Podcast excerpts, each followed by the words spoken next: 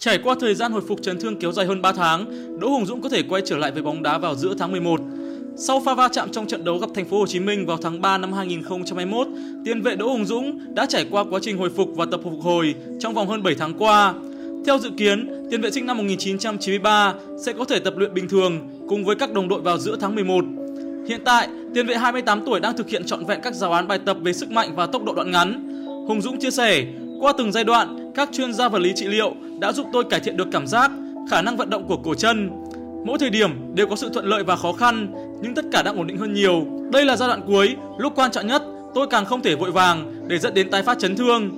Tôi tin rằng vẫn đúng lộ trình như bây giờ, tôi sẽ xuất hiện thi đấu vào mùa giải 2022. Trong khoảng thời gian chấn thương kèm dịch bệnh, tôi có thời gian để xem lại bản thân mình, khám phá học hỏi thêm những kiến thức trước nay tôi chưa biết. Điều này có thể giúp ích cho tôi sau khi bình phục chấn thương và trở lại tốt nhất. Ngoài ra, tôi cũng tận hưởng trọn vẹn khoảng thời gian này với gia đình vì khi thi đấu bình thường, công việc sẽ khiến tôi xa nhà nhiều hơn. Với việc có thể trở lại tập luyện như tình hình hiện tại, cơ hội để tiền vệ Đỗ Hùng Dũng có thể được gọi lên đội tuyển Việt Nam tại AFF Cup năm 2020 vốn sẽ khởi tranh vào đầu tháng 12 vẫn có cơ sở. Nên nhớ, ngay sau trận đấu với Saudi Arabia vào ngày 16 tháng 11, đội tuyển Việt Nam sẽ lập tức hội quân. Đó sẽ là cơ hội để Đỗ Hùng Dũng hy vọng được huấn luyện Park Hang-seo để mắt chọn lựa.